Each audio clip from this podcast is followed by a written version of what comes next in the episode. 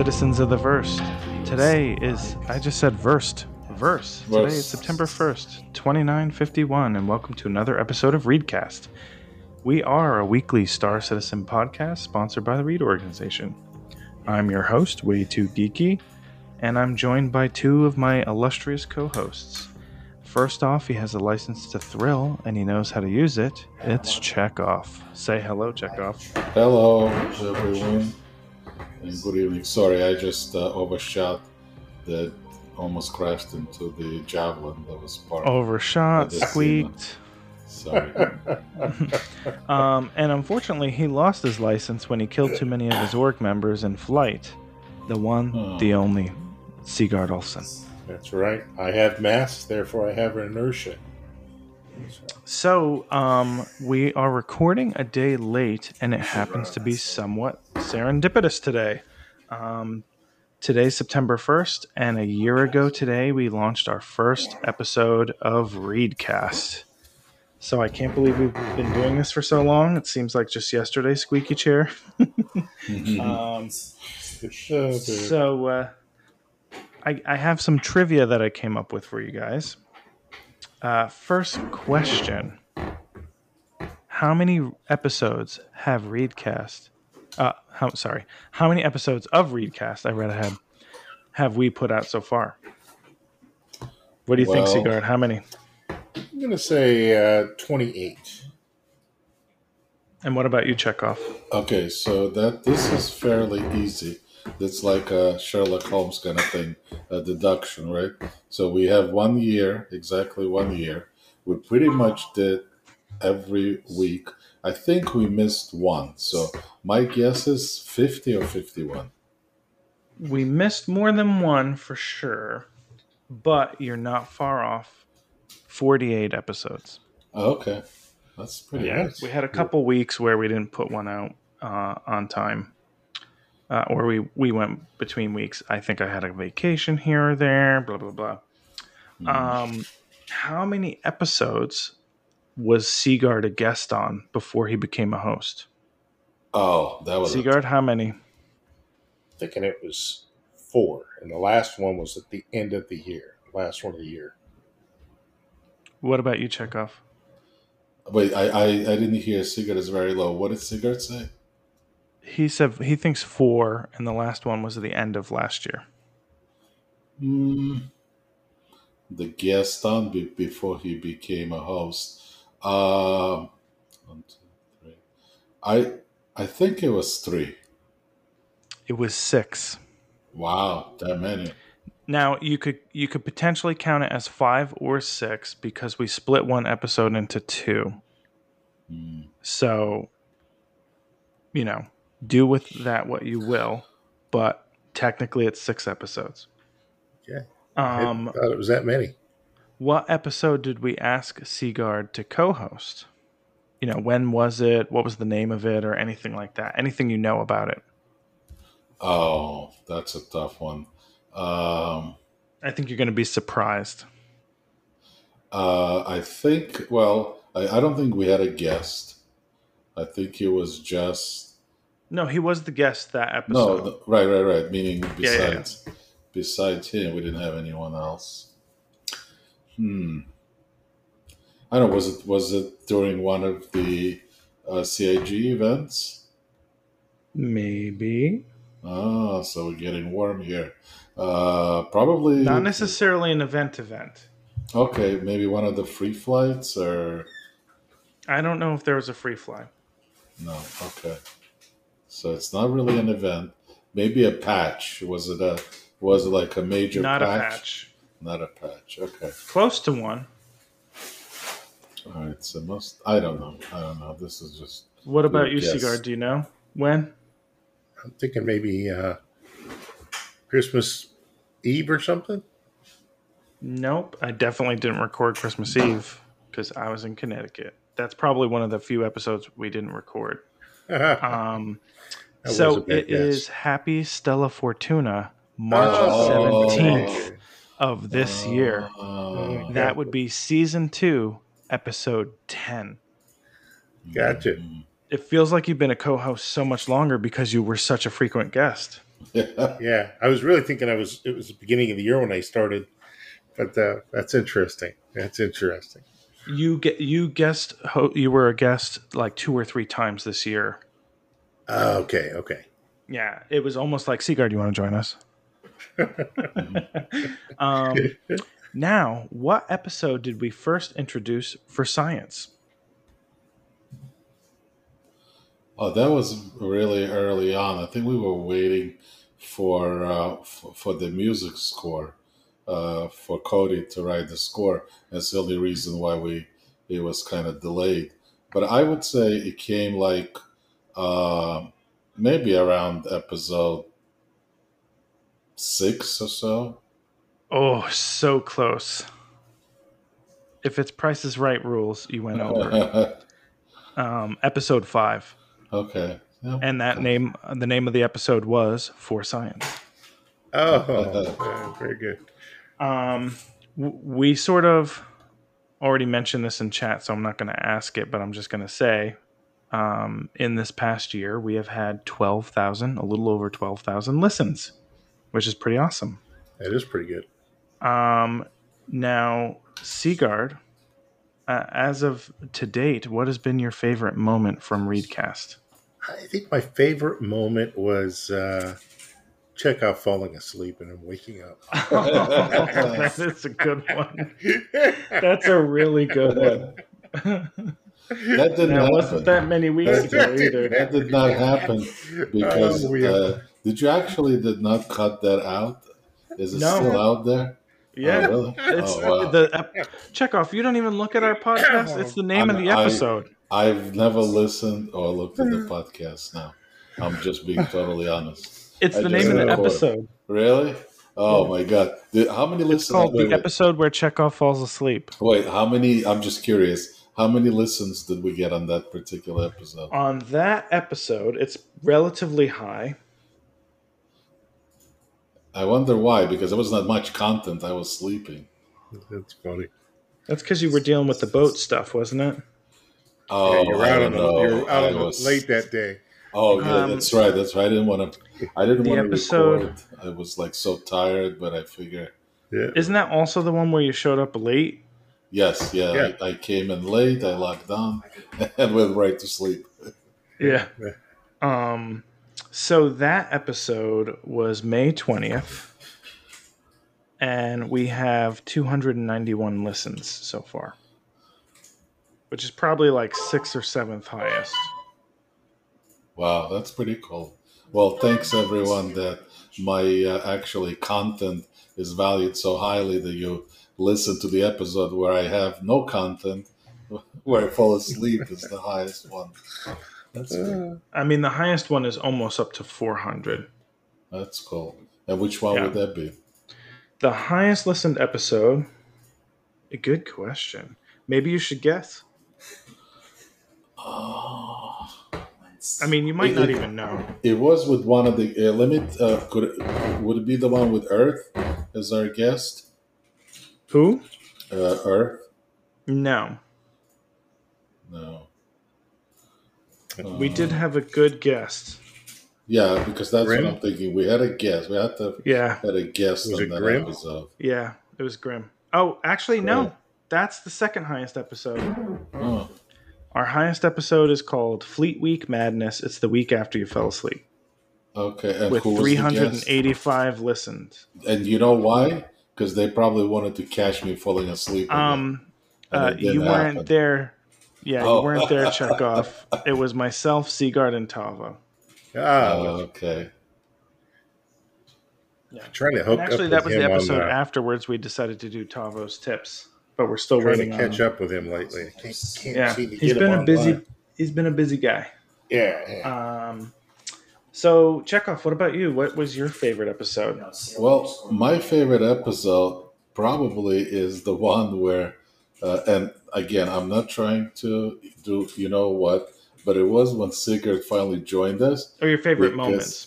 Yeah. Well, well, it was actually, I guess, a point in time because I Yeah. really don't know what my favorite episode is. They most, you know, I had a lot of them, but the reason why it was that one because I was really getting scared that we were running out of material. And at one point, we were running out of guests and material. So it's like, okay, you know, it's just going to be two of us. We're really going to be have nothing to talk about. So yeah. So when he joined us, that was um, kind of a big relief. It, it really helps to have three people because you yeah, can throw ideas out there and sometimes our opinions overlap, sometimes they're different.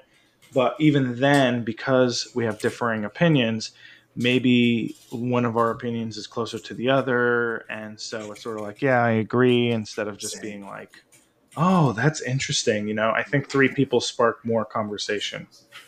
Yeah. Um, my favorite moments are both from the same episode. One happened during the podcast, and one happened before. Um, it was our first episode. Our first episode, technically, Chekov and I recorded it. And because we didn't understand the nature, or I didn't understand the nature of the platform we were recording, I didn't know that you don't actually see the content right away and that it processes behind the scenes and then eventually it just pops up. So we recorded the whole episode before I knew. Uh, you know, we recorded it, we thought it was all set, and then when we were done, there was no episode to be found. so we had to re record the entire episode over again the next day. And then the next day, I found the recording of the first episode had processed and everything was all set. So that was fun. And then also from that first episode, I'm sure you all can remember the moment of truth, which was when Chekov was being berated by someone over voice comms in the hangar. And we had to bleep the guy out because he kept swearing. Oh yeah, yeah, that was that was. yeah. That's true. Get out of here! So that was my favorite part of the first episode. um, so yeah, a lot of good stuff. It's been a it's been a fun year. Can't believe it. Um, yeah, hard to believe it's been a year. So um, now looking beyond the past year, what have you been up to this past week, Sigard? You know, I uh, last I guess it was uh, yeah. Since the last show, I did that focus on. I refocused on getting the uh, logistics division into a town hall, and came up with a new theme for our next couple months to finish out the year, and uh, take us hopefully on our next step in journey and for better gameplay. And as a logistics group, um, created four new roles within the uh, division uh, mostly to, to help kind of pull some of the logistic, or the no pun intended, the logistics of, of having events, right? You got to coordinate and come up with ideas. And then also some training guys and some guys who are going to actually um, lead fleets, you know, multiple groups of uh, ships. Fleet masters mm-hmm. is what we call them. So we have we have um, two support commanders are level four, so that's just below me.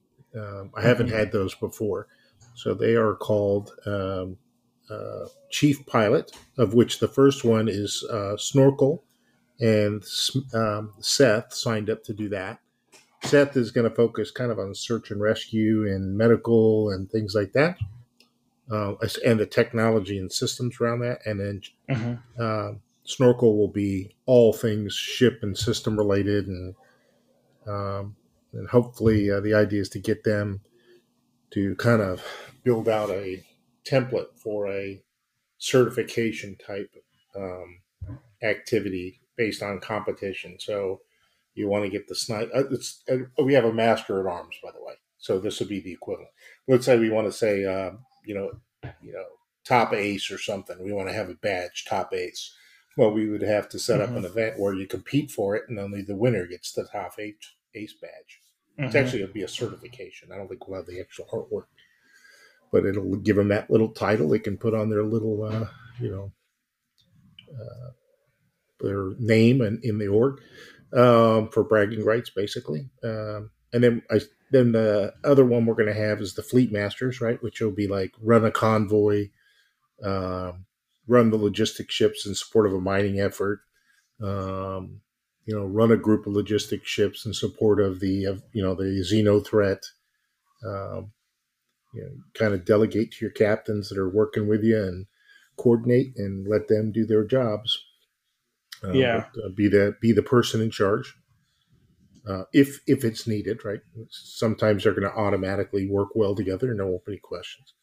Uh, and then the last position is a logistics position. Um, it's actually call it route master, uh, mm-hmm. which so the, the I haven't filled this one yet. I, I am hoping that Tavo is interested, but uh, it, it's uh, actually around the different types of goods and quantities and optimizing uh, profitability uh, from the sense of how much you can haul, at what prices, and setting up a set of standard routes the org can use to generate cash relatively quick.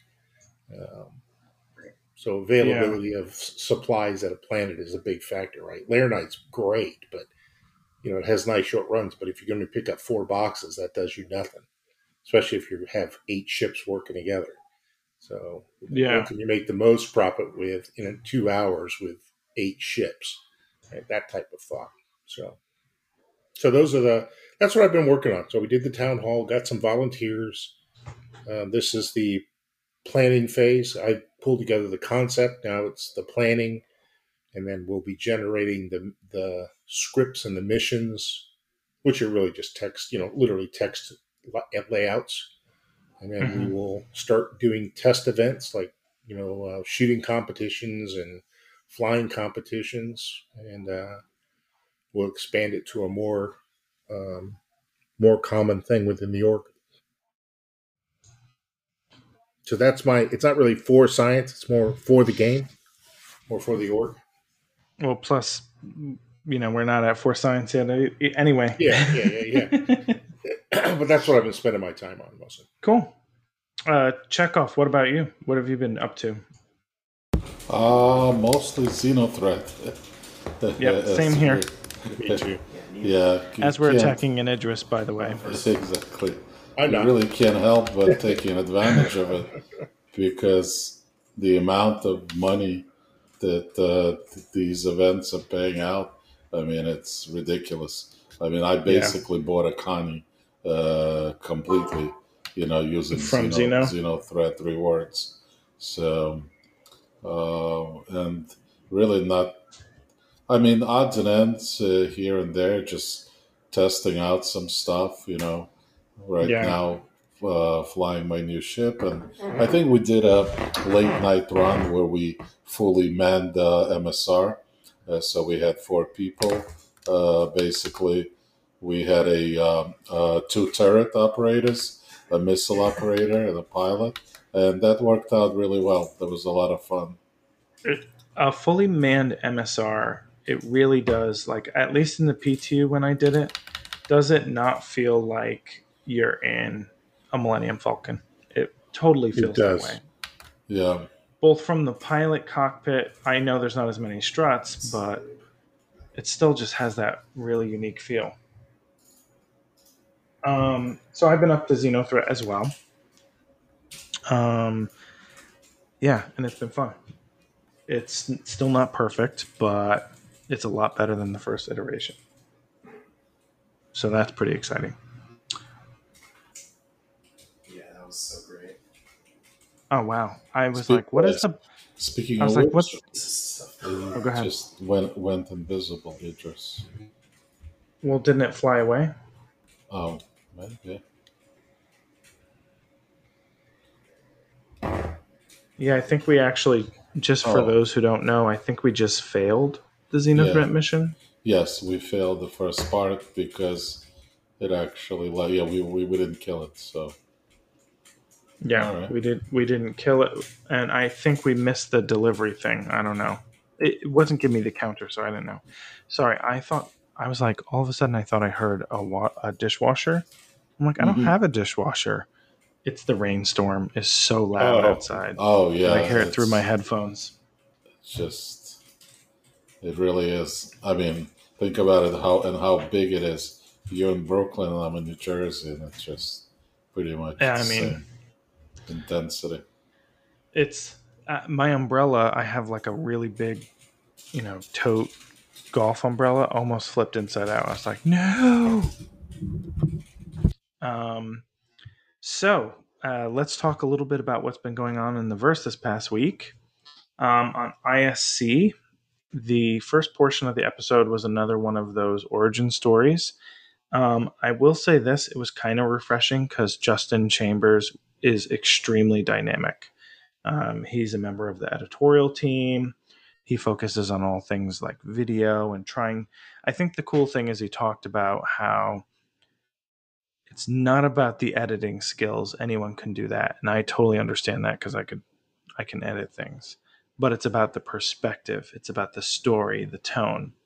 Um, and I just thought he was extremely dynamic, despite the fact that it was an origin story. It was one of the more, I mean, it was enjoyable. I can't say the more enjoyable. It was only two.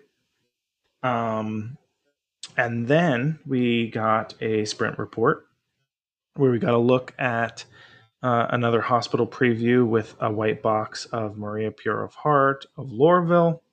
We saw more of the hacking ports. This time, they talked about the common iconography as well as variations that they can do where they might be able to put terminals in walls, floors, and other places, which could open up a lot of gameplay. Uh, we saw some new flora and geology for Nyx. We got another look at a white box of the vulture, a look at the canvas sliced um, Drake HUD and what they're working on for that. We also got to see the effects of pressure on ships and people, predominantly what we'll be seeing with Crusader, as well as concept art of space whales and what potential gameplay might ensue with their arrival. Um, so, Sigard, what did you think about last week's episode of ISC? I liked it. It was a good one. I think it had the right balance to keep me entertained. Yeah, it was pretty good. Um, what about you, Chekov? How'd you feel? Yeah, I actually uh, first half not as much, but second half was I really so the the couple of comments. Well, one, I really uh, find that the the whole um, um, the hacking game and the way they're kind of approaching is going to be a lot of fun. You know, with different uh, hack keys Yeah. and these little stations that you have to hack. I'm sure they'll going to come up with some cool things. And the, the more they show uh, the the hospital uh, game kind of a loop, uh, the more I think that basically I think the first iteration, and again this is just purely my opinion, is going to be exactly like prison uh, play, uh, meaning you will just uh, yeah, just we're gonna spawn there, right? You're just gonna basically wake up there, and I think you uh, may or may not need to do something, but but unfortunately, we will have a little bit of a delay. Again, that's only if you die, right? Uh, Mhm. Or or you get injured. You know, that's kind of if you end up, you know, leaving, let's say, the game that way a night before, let's say. I mean, I think if you if you go to bed normally, like if you log out, you know, like you know, sit down and or or maybe go to the hab, you'll be fine. You'll wake up in a hab and right out. But if you're gonna die and log off, I think we're gonna end up in in in a hospital. And in the first iteration of it, just because they're gonna need plain simply more development time to really uh, make more out of it, is gonna re- replicate prison because they already have the whole prison mechanics. So it makes sense. It's just going to be a, a prison with a like a different coat of paint, so to say. Yeah, That's that's my take on it. cool. Um, yeah, I thought I thought the episode was good. I don't know if it's hundred percent. I don't know if I agree with you with the hospital gameplay. I think it's probably somewhere in between my expectation and yours. um, but I thought it was a pretty good episode. I always love a sprint report, even if it's a lot of repeat news. Um, the the thing I always say is it's like if this is the content that they're putting out now, it means they're saving a lot. and that's what I'm hoping for. But I am I'm loving the fact that we're seeing more of Nyx because that that shows that they're they're getting there with it. So I have a feeling we're going to get multiple systems at once. It's going to be like boom, boom. So we shall see. That that's Um, yeah. But by the way, I'm sorry. crossed. Take take the Xeno threat again. It's back. Oh shit, one's next to you. Oh, thanks. It's weird. I, Um, I had I had a hard time hearing you. It was attenuation, so I don't know what's up with my network. Oh, that's no good. Um, so then this week we also got a look at, or not a look at, but we had a Star Citizen live with Jeremiah Lee. Oh, he's always a Um, lot of fun. Yes. Um, of all the, I have to say, of all the um, the sort of game dev lives, Jeremiah Lee is the most entertaining because, first of all, I think his banter between um, between him and uh, Lando are great. But also, you know, it's just really he's such a creative person and he moves so quickly. It's amazing. Yeah. Um, check out Can your I, gameplay. can I tell you something? That, yeah, typically, what, what? I'm sorry. I think I hear everything that's happening with your computer. Your Oh, is it? it's throwing me off. All right. Yeah, I hear your. I hear your. Uh, yeah, that right there. wait, Da-da-da-da-da-da-da. Wow. Oh, you know why? Because it's all okay. I got it. Let me let me try to switch that. I'm gonna come back in. Wait, you're gonna come back into the episode? Don't do that. Oh no. Okay. Yeah, because No, I'm because using my tabletop mic.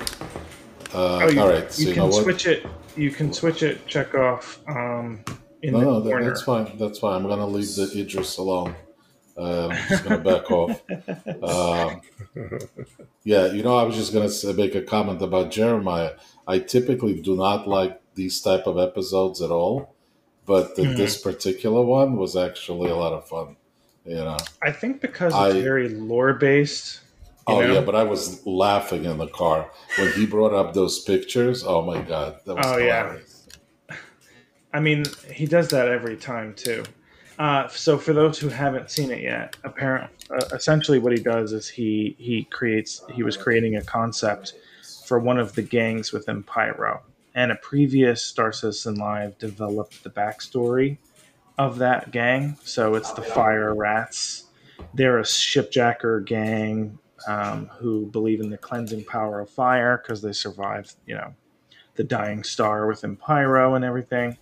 Um, and so he puts up his like mood board, inspiration board, and he puts up he always puts up funny pictures of um, of uh, Lando, and then uh, or Disco Lando rather, his full name. And then he uh, he talked a little bit through his inspiration, which was uh, to give like this very cult like feel, um, but still have some uniformity. He wanted to show like self-inflicted burns and patterns and things um, which i thought was really interesting. So yeah uh, chekov apparently you you enjoyed it. What about you sigard I like that part. I have to admit, when you're talking about all the different ways they, uh, how they culturally are, you know, they worship the sun, and uh, I thought it was pretty cool. I, I, Yeah. you know, a high caliber bullet. yeah, I definitely, I didn't watch the whole thing. I just, I started, and then I just never got a chance to go back in. But uh, I definitely, uh, it was a decent one. yeah I'm interested to go to Pyro. I can tell you that. Yeah i can't i can't wait just to see how this stuff you know c- turns out in game. It's going to be really interesting. Um so this week it should be an interesting week. Uh we, we already have had monthly reports both for the pu and squadron 42 take a look at those. Um, it's just too much to summarize here. We always go long as it is. Um, and then uh, there's also a jump point, which was there yesterday, um, as well as uh, Thursday. Our uh, Inside Star Citizen is going to be a look at current progress of the Redeemer, as well as the Ares Starfighter, and another sprint report, which is great. So we should get some good content there. Friday, we will have a Star Citizen live, but they have not announced the um, guests yet. So hopefully, it won't be a game dev. Hopefully, it'll be you know at least Q and A. Um, so, on top of that content, we did get a roadmap roundup and an update to the roadmap. Uh, so, here are some of the notable changes. On the progress tracker, we got some added deliverables. Um, one that I've been dying for, strangely enough, is player reflection. So, players will be able to see themselves in mirrors and reflective surfaces finally. Um, Another one is lean over cover, so implementing the tech and animation needed to allow characters and NPCs to push into cover objects, as well as look, lean, and shoot over them. System Broadcaster. Implement a system that enables the scheduling of various types of server wide communications to players. Uh, destructible environments. Uh, this feature will allow individual pieces of foliage to be destroyed, uh, and it could also be used to populate a destruction map to record data about ecosystem destruction. And then um, rivers, roads, and basins. So they shifted the work on this um, with basins being more closely tied to the work being done on rivers. Um, and then, in addition, the roads feature will be implemented after work on rivers is complete. So, for that reason, they renamed um, the features to rivers and basins and roads, having their schedules adjusted accordingly. Uh, release view. So this is what we get to see on where we think things are going to be launched. Uh, they implemented laser trip mines tier zero, which are explosives that use light beams as triggers. Uh, and then for 315, uh, certain features passed their final review. Uh, and so the cards have been updated to committed. And those are bombs, loot generation tier zero, the broken moon map, uh, as well as infiltrate and defend missions. Uh, so some good stuff. Uh, anyone super excited about anything in particular? Uh, Sigard? Uh, I think loot missions will be fun. Yeah, I think I'm, good, I'm you know, glad that that's into, committed. Yeah, I think that'll be a kind of a form of. Uh, yeah, I think it'll just be fun. It'll, it'll- I think it'll be fun. Yeah. Um, what about you, Chekov? Anything re- give you a sense of relief? Yeah, the same. Loot is very much a necessary game loop because it's very extremely popular and common almost everywhere, and we don't have it. So Yeah. yeah, that's gonna be real important. Just you know, be curious to see, you know, how they. Well, listen, based on what they do with everything else, it's probably gonna be better than anywhere else. So I'm looking forward to it. Yeah, definitely. It should be. Um, I, I think that's the biggest thing that I'm excited about. I'm just glad that we're starting to see things even committed for 315. It feels more on time. Um, so, yeah. Uh, so, uh, now it's time to talk about different ships. Sigard, do you have any ships to compare? Yes, I do. I'm just pulling up the stats. So we're going to talk about something a little different. Uh, we're going to talk about ground vehicles. Oh, great. All right. So I picked I picked three ground vehicles. Um, there's many, obviously, right? But um, from a, from a logistics perspective, there's really only three that carry um, cargo. Okay. Um, so so the first one we have is the Cyclone. The Cyclone carries one cargo in the back, um, but you know it is a rugged, all-terrain beast, no doubt about it. Uh, the second one is the Ursa Rover, hmm fully enclosed vehicle. It carries four, um, has a turret on top and things like that. Um, and then the last one is the Origin G12, which carries two. Um, so by just by pure cargo, Ursa Rover is number one. The G12 will be number two, and the Cyclone would be number three with just one. But Mhm. I think there's other factors that make these, um, you know, useful. Uh, You know, they each bring out different. I think they each have their own advantages. So, so my my thought is, I'll just give you a quick one and then turn over to you guys. Is that the the Cyclone's gonna be probably the fastest. It also will fit in a smaller space. It's uh, almost two meters shorter than both of the others, and it's a meter shorter.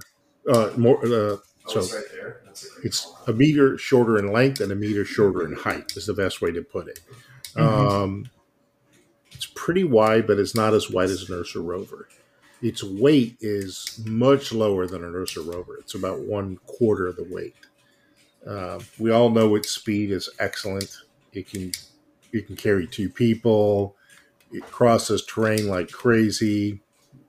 Um, all three of them have uh, similar radar. They all have similar computers. Um, all uh, well, let's see. The G12 does not have fuel intakes, but the um, Tumbril and the Ursa rover do. Uh, Mhm. let's see. System wise, we've got some power plants. Basically, it doesn't really list too much out of it and they all have a shield generator. Uh, the G12 does not come with a cooler. Um, and then weapon wise, the Tumbril does not come with any weapons. Uh, the others each come with uh, size one twin link remote turret and basically you know two laser repeaters, etc. Mhm. Size one. So from my perspective, I think in cold weather environments, That's uh, Ursa Rover is clearly the winner. Uh, you're shielded, you're protected, and everything else. From being sneaky, I don't think it's going to go the same places that a Tumbril Cyclone will.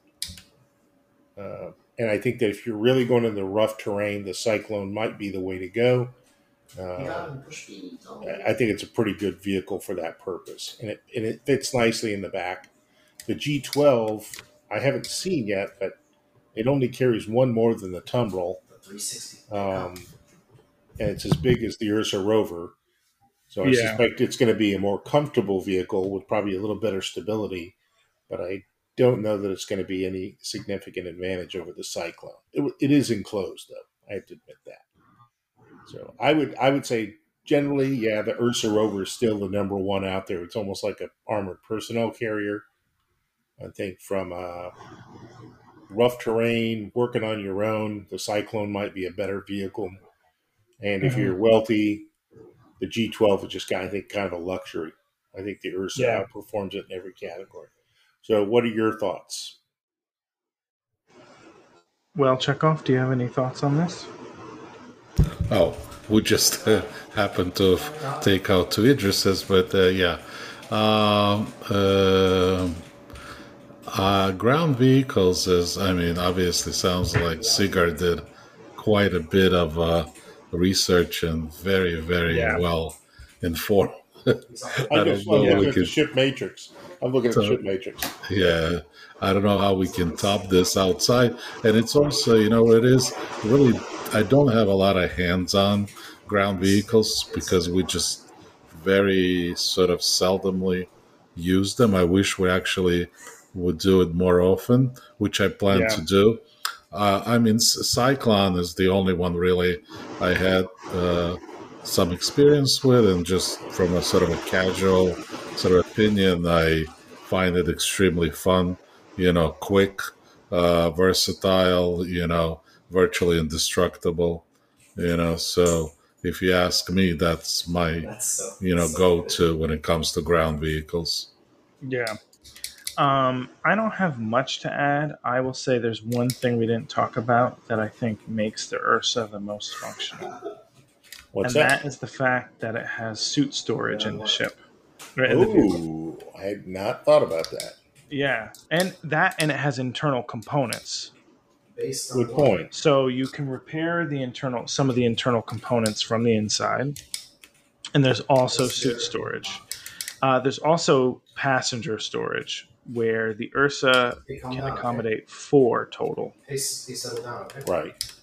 because Uh, it has the two does it have jump seats. racks? Hey, settle down, okay? It does have weapon racks as well, Okay. but so does the so does the Cyclone. They're just on the, the side of the doors. Oh, I didn't know that. Um, yeah, you can see them. They're sort of like etched into the. They sort of follow the curvature of the ship, the vehicle. oh, cool. I'll have to go check Yeah. that out. Yeah, the Ursa, and I, I couldn't even think of cost wise. You know, they're not that significantly different in cost. It's not like the Yeah. Ursa Rover's eighty dollars. I mean, they're all right at the same price. I mean, Um, there's a reason why it's it's a default for the Carrack because it's highly functional compared to the others. Yeah, I mean, they, they, the others have their functions and they perform them quite well. I think it's just a matter of you know it's fully enclosed, which the G12 is too.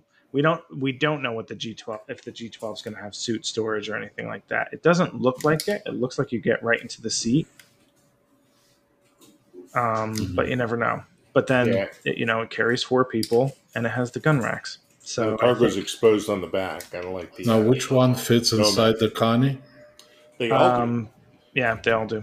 yeah, the, uh, the the Cyclone, you may be able to get three in there now.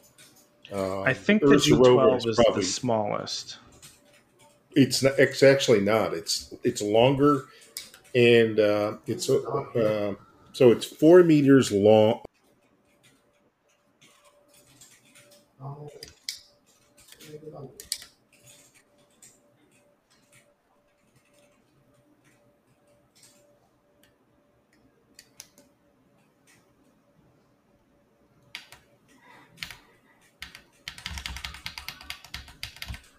How could I?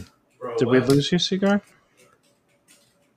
I was just gonna say, how could I miss Idris with a missile from ten feet away? Sigard, you there? Oh, I think we lost Sigard. Just cancel with R, bro. Did we lose See- Sigard? Sigard, think can he- you he had- hear us? He had uh, some problems with his network the whole day, so that missed may, maybe a part of the. Sigard, can you hear us? Have you, have you That- that reminds me of- that kid wh- which movie is that from? His mom's like, um, I don't- It was from isn't it from uh, Fiddler on the Roof? See Me. Oh no, that's that's. I'm thinking of the Who, the the Who, the the the musical. See me, hear me. You know that that song. Oh, yeah, no. That's not. I'm thinking. I'm singing like Papa, can you hear me? Papa, Oh, can okay, you hear okay. me? Oh, that's right. That's right. That's another one.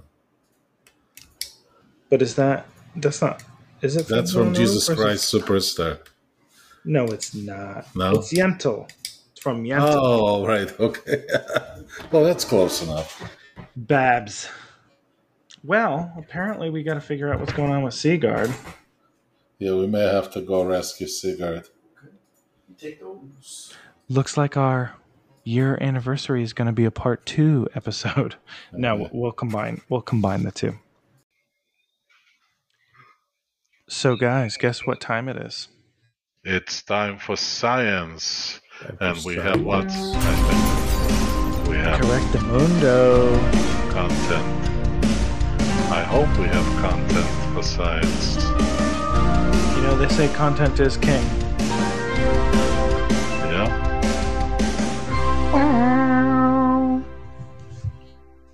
So, for those who don't know, for science is the segment we talk about things we did in either the name of science or to test the game. Um, Sigard, have you done anything for science? I know you sort of alluded that maybe maybe not so much, but N- Not so much. Yeah, I did mostly work stuff this week or planning. For org.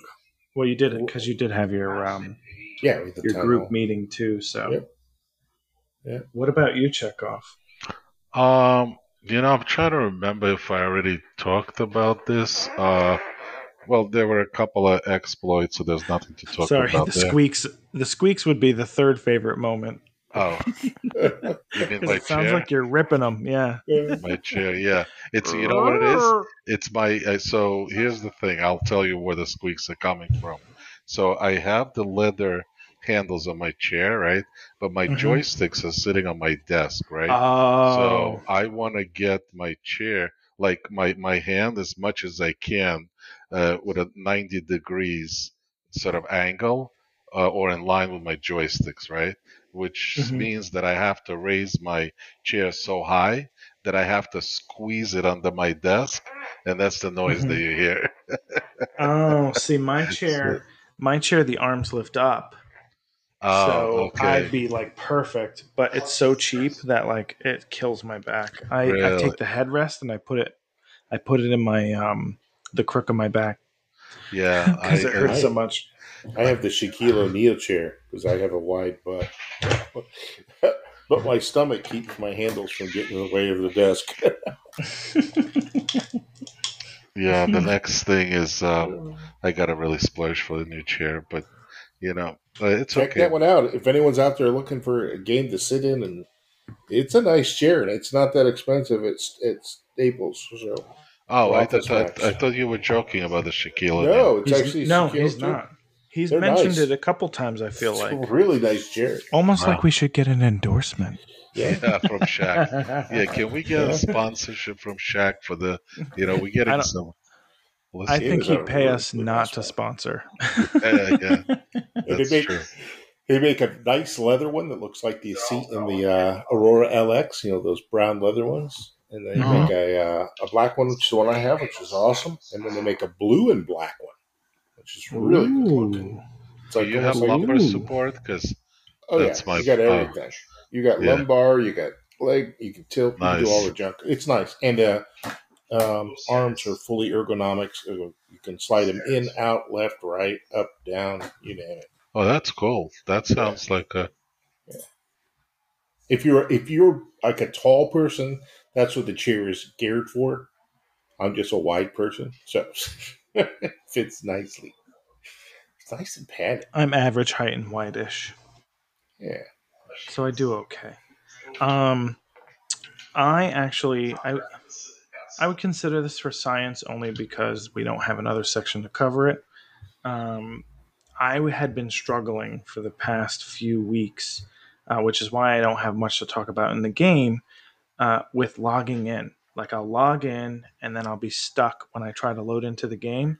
It'll just load, keep loading, keep loading, keep loading, and I end up back at the main screen again. Um, so solution for that, folks. Pretty simple. Character reset. That's it. You just reset your character. It goes away. And then yesterday, after I reset my character, I loaded in so fast. It almost felt like record speed. So Yeah. good stuff.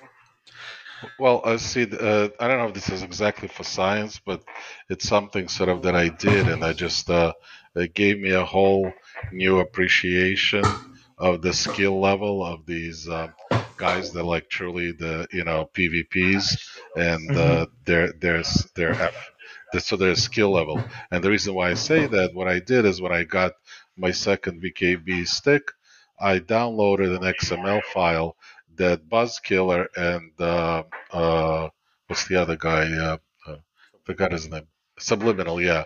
So the, these two, they're both kind of YouTubers, and they they're really into the the whole PvP PvP game.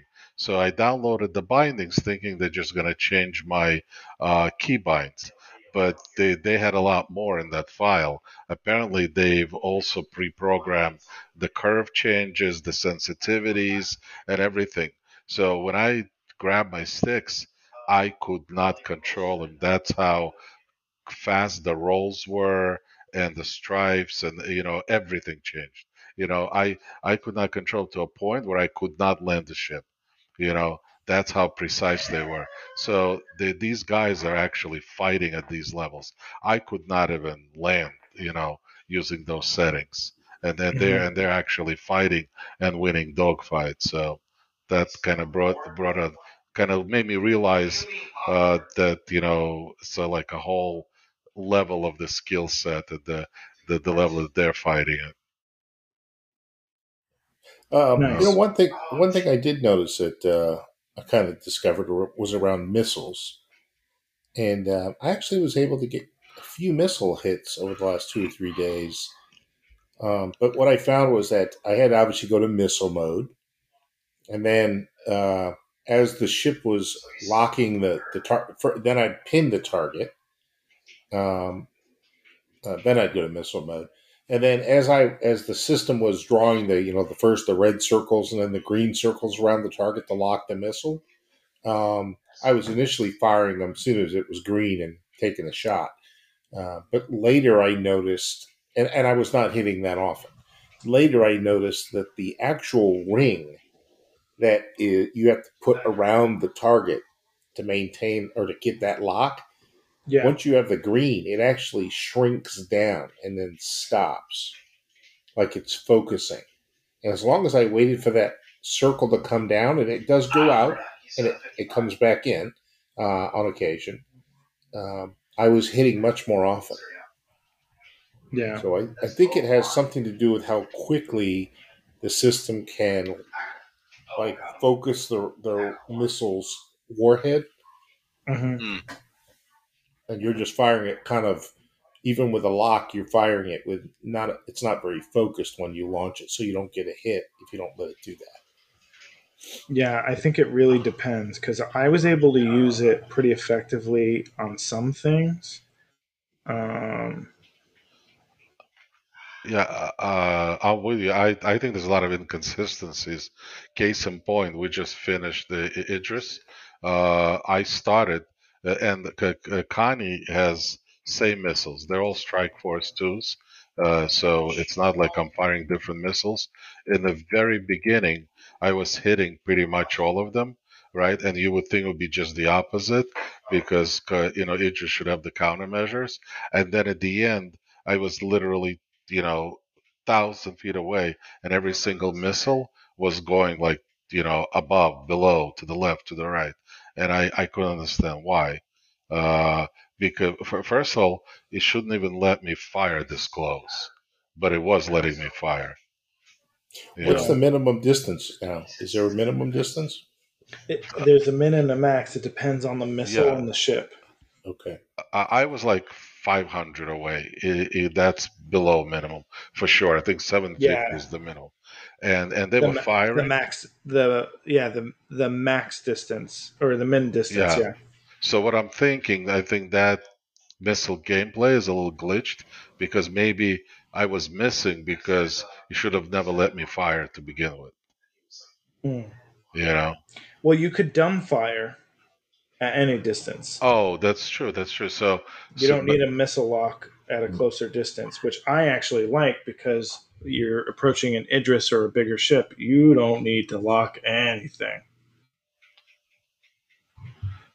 Yeah, but it wasn't. Well, again, it wasn't working for me. I- If it was Yeah. down firing, I was looking straight at it, and it was literally taking like uh, a trajectory like 45 degrees up from it. Oh, weird. Yeah, Yeah, like I was having a lot of success. Yeah. I don't know. Maybe it was uh, too much desync. Who knows? Uh, it's it's hard to tell when there's so many players on a server with Xeno threat.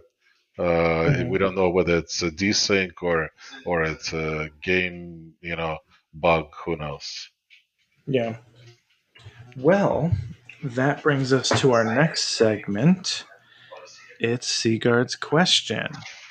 Um, so, for all those who don't recall from last week, Seagard asked, "What um, what do you want from med- from the medical gameplay loop coming in 315?" And as a part two, what do you expect from the medical gameplay, or what do you expect? So, what do you want versus what do you expect in 315? Um, so, Admiral Pete says, uh, What does he want? Not to have to land at a ground site and run for a long time to get to the medical center. I'd like to have it easier to get to healing when you're in need. Uh, what does he expect? For medical gameplay to be too niche to be useful, sadly. So, a little bit of a myopic yeah uh, POV for us, but you know, maybe that's true.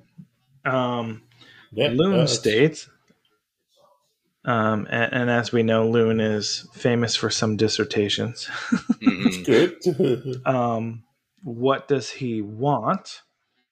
I'd like to see some kind of rescue mission where you find an injured NPC, have to treat his, I'll or her wounds, or issues like low health, low O2, etc., and then put them on a gurney or something to get them to your ship and transport them back to their home base or planet of choice in the mission. It'd be pretty cool to see. As for group based play, I don't know, maybe add the ability for a repair ship to come in and either fix or tow the ship that they were in back to the same location as the end of the mission for a bonus um, when the mission is shared. 1.5, uh, aka a little add on to what does he want? Outside of cave mission or clearing a bunker or raiding a camp for supplies with a group, we can have dedicated medic on the team that um, so that we just don't die and have to go back to the ship if it were even uh, if it even had a s- sorry. It, i'm reading it and loon check your spelling. Um, uh, so and have to go back to the ship if it even has uh, a set spawn point like an icu bed for example. Now introducing the Greycat defibrillator ah, uh, now, what does he expect? The same thing. I expect it to be buggy, death filled pointlessness that just won't ever have a use case outside of theaters of war. Hmm. Um, Boris Kra- Kraken says he'd like to see a downstate instead of death for most wounds. Mavros says first that they don't need that they don't move it to 316. yeah, that's a good. Uh, and second, maybe cyber implants when a limb, organ, or whatever is beyond recovery. Uh, Admiral Cody says, I want the game to be stable enough so that backspacing is no longer a thing. That way, medical gameplay will be absolutely essential. If you're familiar with Arma, uh, mod known as ACE, it has a robust medical system where you need to properly apply tourniquets, morphine, epi- epinephrine, and bandages to wounds. Hopefully, we'll get something similar. Mm. I expect there to be some basic limb healing with a new medical tool. MedPens get nerfed and act more as adrenaline shots, so they keep you alive long enough to get to a hospital. Wow. Very well thought out, Cody. Yep. Um, Aries Nightshade says, um, for part one, aka What Do I Want? My primary hope is for a proper downstate and being able to heal each other. I am excited to see the next level of bounty hunting mechanics, and I believe medical gameplay will play a big role. I really want to. I really want that experience of apprehension as opposed to assassination. Part two. I think we'll see healing others and maybe an early version of a downstate, but it'll be horribly buggy because body dragging doesn't work well at all. So we'll just have to backspace and respawn like before. If they also remove the Cuddy Red's respawn ability, that will be a major annoyance, but we'll get by. Um, so that's the last of the responses. Uh, Sigard, what do you think? First of all, are any of those sink in as sort of the likely one in your mind? Um, uh, to some, to, actually, to some extent, I, I do think we're going to have some incorporation into some kind of mission. Maybe it's the 890 jump mission where you can actually go in and revive some of the hostages Mm-hmm. and get them out of the ship. Um, I think that if you revive someone, the initial gameplay will be that you are, um, you know, you can get up and walk back to the ship, and if you get into the healing bed, you'll be fully healed. That's what I Mhm. expect in the first one. So, so I would, I would like to see a little incorpor- incorporation into some uh, missions. Um, you know, with uh, using uh, you know, as as they were they mentioned, some kind of drug to stabilize the patient, defibrillators to wake the patient up, um, you know, to, to restart their heart, and then um, enough of a, a, a, a healing ability to um, basically get them to walk back or move back under their own power to the ship. Then from there, I think they'll be healed to 100% by the medical bed, and whether it's a Cutlass Red or any place else. Um, I think you've, uh, yeah, I think that's kind of how I'd see it. Okay. Um, what about you, Mister Chekov? Um, well, you know my opinion about the hospital play. I I really truly think that it's gonna be um, again f- first iteration is gonna be very much like uh, uh, prison play, not much Mhm. different. Very very limited functionality. Uh, I I like what uh, I believe it was Cody.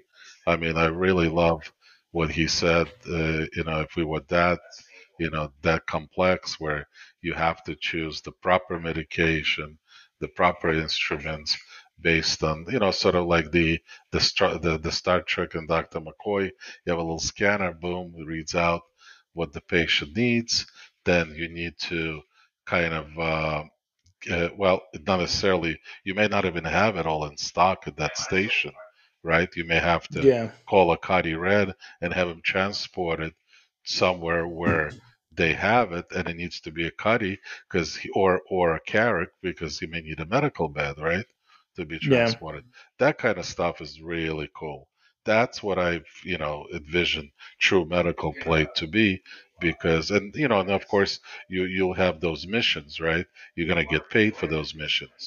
Uh i'm just again uh, but you know me the glass is you know half half empty. So it, we- it, it's it's it's gonna take several several patches because that's so far It what will. i've seen. When they when they roll out something it's typically like dead components okay it's just pretty jpegs that's all we get that's first iteration then the Yeah. jpegs come to life you know kind of like cartoonish way and then it Yeah. becomes already full play Yeah, I, I truthfully, I not, I'm not pessimistic here. I'm just, I'm realistic. This is literally going to change where you spawn. That's it. yeah I, I think there, there'll be a couple things that we get with it. So I think we'll have to reset. It'll, it'll end up being the place we spawn. It'll, it'll create the infrastructure for future mechanics like Cody and others have described. Um, and then I think we will get the ability to heal others. Um, I don't even know if we'll get a downstate at this point.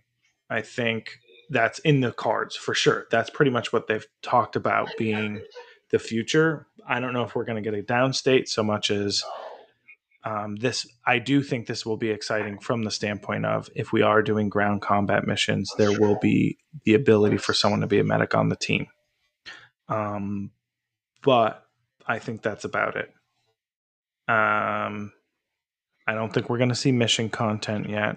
I don't think we're going to see anything super fleshed out. I think the hospitals will exist. It'll be like med beds on a ship. You can spawn there, or you could go, if you're already injured, go up there and heal. Because what we don't see in the content is the player status changes for a down state. We don't see player um, status changes for anything else. So I think that stuff is is on the roadmap. You know, the the player status system tier what is it? Tier 2. I think that's what's Mm. going to bring the rest of that or more of that gameplay, but that's not slated for this patch. So unless they have something up their sleeves where they're keeping something hidden, I feel like it's going to be relatively basic. On the plus side, it's not going to be like cargo depots Right. because it'll have some gameplay. I wonder if Klescher prison prison is going to have a medic bay. Uh, they haven't talked about it, so I, I don't know why they would keep it secret. It would make sense because, in theory, in theory, I haven't said that in a while. I thought that was like my catchphrase for a year, for like forever, and then I stopped saying it. Um, I was like, for sure, if we ever make Mhm. merchandise, I'd have an in theory T-shirt or an in theory mug. Right. Right. Um, but yeah, in theory, if you're going to respawn somewhere, it should be in a med bed. I don't know if that's going to be the case right away. Right. It might be if you just set your spawn location there. I don't know. Yeah, It'll be interesting to see. If you're out of, I was thinking like if you're if you have a crime stat and you're severely injured to the point where you lose consciousness and no one's with you, um, and you're in an area where you have, um, there's no comms, so you have no crime stat visible, Yeah. then it would Yeah. send you to Grimhex, so you'd have a hospital there of some kind. Yeah. maybe maybe it's not as capable if you have a crime stat and you're near a com station and and you you get injured to that point then you would go to crusher and if you don't have a crime stat but you get injured to that state you would then go to um, a normal last Yeah. place you had logged off i guess Yeah.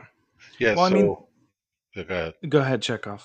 No, I was gonna say some like I'm thinking what you said about spawn point. It makes a lot of sense, right? So, uh, 315, right, comes out. We're, we're in September, right? Uh, Mhm. Citizen Con is October, right? Mhm. They they launch uh, PTU uh, 315, and the first thing you're gonna see is you're gonna spawn, you know, in a hospital. You're gonna wake up in a hospital, and and I think that's the wow factor. You know, the thing they're they're kind of uh, looking for and betting on because you want to do something special for everyone for Citizen Con, and that I think Hmm. will certainly get everybody's sort of uh, you know enthusiasm up because that that's a big change, you know, because basically we, we've been waking up in a hab what for eight years, Yeah. Right? Yeah. Well, maybe a little less than eight. Yeah. Six. Really? Why? What, what did you wake up in the very beginning? You didn't. You you couldn't. Oh, we we haven't been able to use the P the PU as we know it is what 2015 Sigard.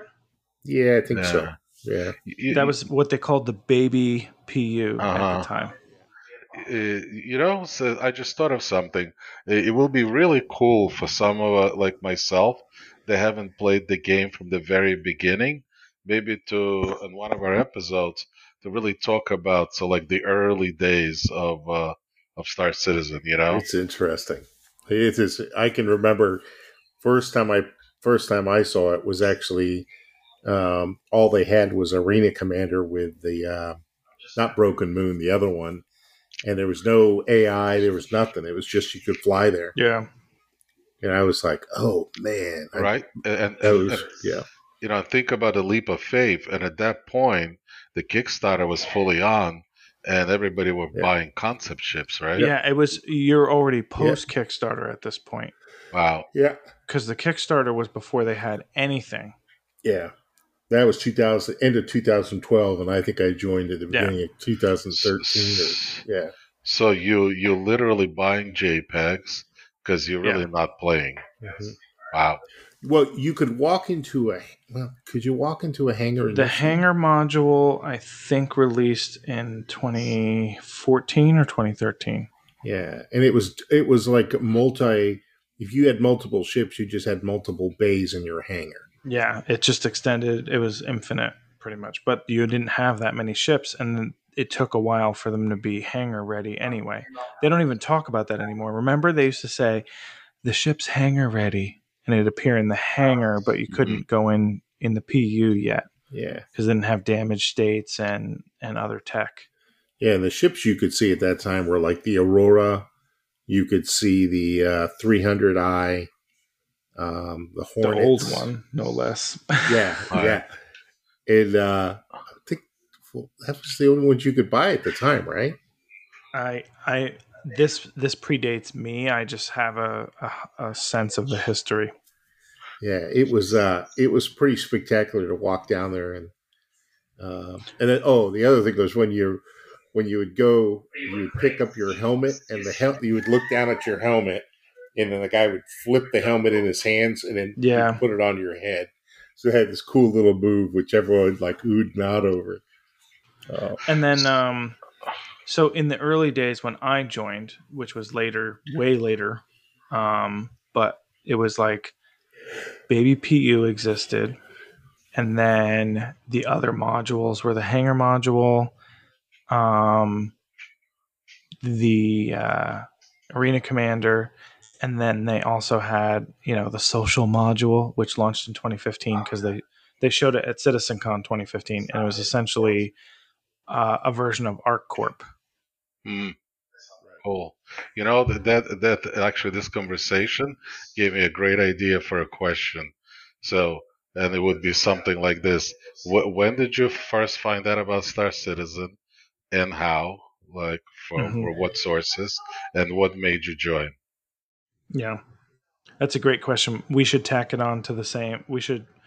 So I, I think we have three questions for this week because I have a question also. Cool. Okay. We don't have to put. Well, I've already put mine out. That's right. No, I think we should put all three. Okay. We get to it's our anniversary episode. Mhm. Is it our anniversary episode or our birthday episode? What do we call it? Which one?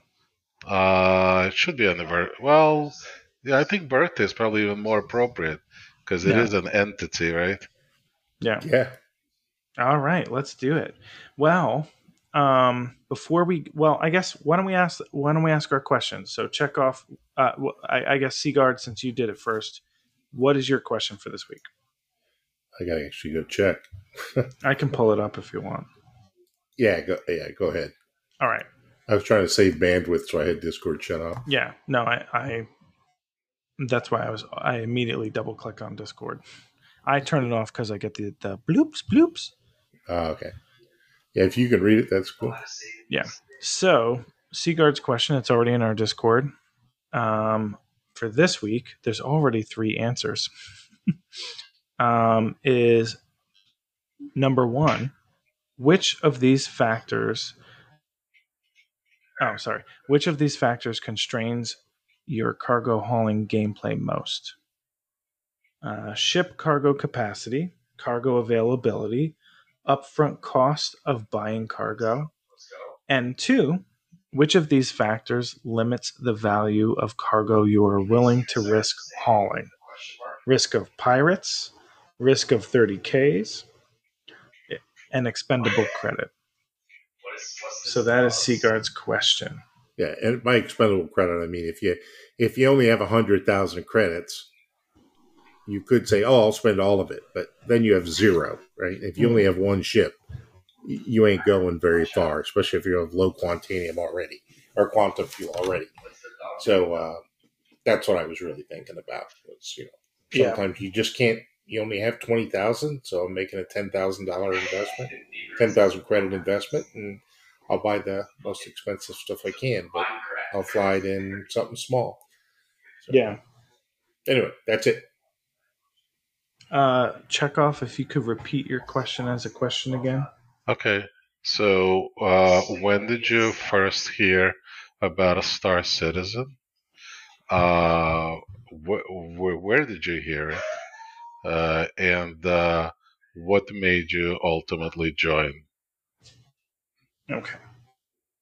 Um, Chekov. Will you put that in the Discord, or should I have? Should I do it for you? Uh, if you don't, well, let me put it to you this way. If you wanna, right now I'm- I'm flying uh, Connie for the first time in atmosphere, and Yeah, you, I'll do and it. you sitting in the turret. I will. I will do it af- after the show. Don't forget to hit the K key and use your uh, vertical What? What? what? thruster. Hit the K key and it'll open up the fans on the wings. Yeah, Oh, the really? V the VTOL thrusters are fans. Yeah.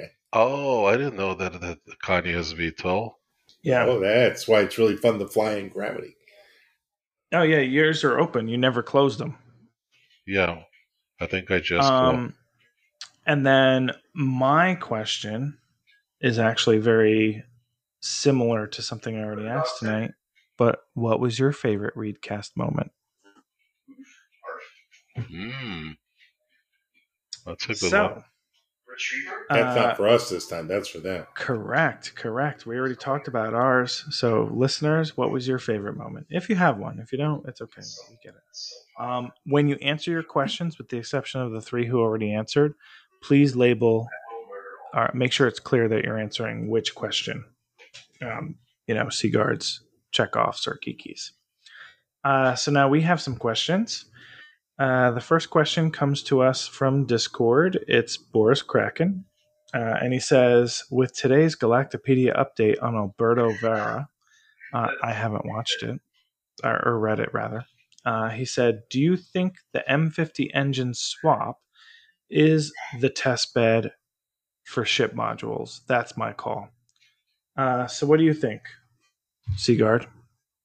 I realize I have to say I, who. haven't heard the engine swap thing. I haven't heard. It. Oh, it's been on the about roadmap. Yeah. as a I- deliverable. It got pushed back, no less. I have no. It could be a test bed for the module. Yeah, that could be. That What do you would be think? a good one. What do you think, Chekov? Uh, honestly, don't know, but I'm with Sigard. That would be great. I mean, if this is, you know, first signs of that to come, yeah. I 100% agree. Um, and here's the reason why. So I'll, I'll back it up with why I think. Um, they made it so important. And if you really think about it, outside of just cosmetic stuff and functioning, you know, it's one of the major things that you change that makes the ship look different and behave different. I know that our guns look different and everything, but for some reason this seems more integrated. Um, and so I have a funny feeling that yes, I think it is the test bed for modularity in ships. I think you're right. Particularly because of the importance. I think that's what it really messes with me is is how important it's been on the roadmap and then it gets pushed back and M50 owners are like upset but everyone else is like whatever. Um, but I think it really is like a mini com- you know uh, modularity test. Uh, Techno asks, he has three questions for us today. Um, first is with roads and rivers coming uh, in the game, do you think this will add realism to Star Citizen? What do you think, Sigard? Will it add realism? Yeah, I, I do. I do think it'll be. Uh, I think it will add some realism for sure. And rivers, not only is the depth, but it's also the speed of the water, right? Mm. Um, that could be a natural obstacle. Um, Mhm. So I think I, I'm interested in that. The roads on developed planets, yeah, I, I guess that'll be fun. It maybe make ground vehicles a little more useful yeah. for Yeah, hauling, right? yeah, hundred percent. Uh, what about you, Chekov? Well, you know, of course, I'm looking forward to rivers because with the rivers potentially come boats and sailboats. So, yeah, that would be a lot of fun. Yeah, I I would say it'll 100% add to realism. The question is, what gameplay will matter? So, for instance, yeah, we can explore planets till our our uh, until our heart's content. Um, and yeah, maybe we can put some outpost near a river. But outside of that, what purpose will it serve? And there's a huge part of me that's like, well, if it's going to make the planet seem more real, I'm down for it. But we want it to seem more real and mean something. You know, like give us a reason to go to a place where there's a river. And maybe that's where settlements will be. Maybe that's where towns will be. And that, that'll make it more immersive. Um, I don't know. So you, you mentioned something I hadn't thought about, but you know what what do rivers bring? Well, they bring life, right? They bring foliage. They bring Yeah. They bring Hopefully, erosion. They bring creatures. creatures. Yes. Yeah. Right. I think, uh, and they, you know, there's definitely ways to cross rivers. So Yeah. You could have bridges, no doubt, but you also could have uh, fjords, fords, fords. I guess they are fording points. So, So hopefully, hopefully good that question. hopefully the gameplay is there. Um, Follow up question: How do you envision the roads and how do you envision these roads and or rivers? Should all locations have them, or should select locations? And if so, what areas? I would imagine there being the exploratory aspect of venturing off the beaten path. What say you folks? Uh, What do you say, Seagull? we are already off the beaten path because we have no roads. Right? You're on the moon. Um, I think that they will bring higher speeds for ground vehicles. I think they will make it. Um, I, I think they will make ground vehicle racing um, a reality um, versus just like the um, Daymar Rally. Now you'll be able to do kind of a rally race through the different uh, road systems. Um, navigating by road will make a difference, right? Which road is going to get you to your place? Um, if they put it in a city, I think that would be great. I think that would be a lot of fun. Mm. Okay. Um, what about you? Uh, oh my God, Chekov! I almost called you Sigard. what an insult. What about you, S- Seagoff? he was insulted by that. Yeah. or Check Guard?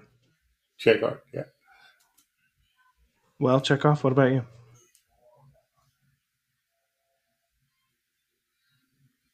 Paging Chekov. Sorry, I was on mute.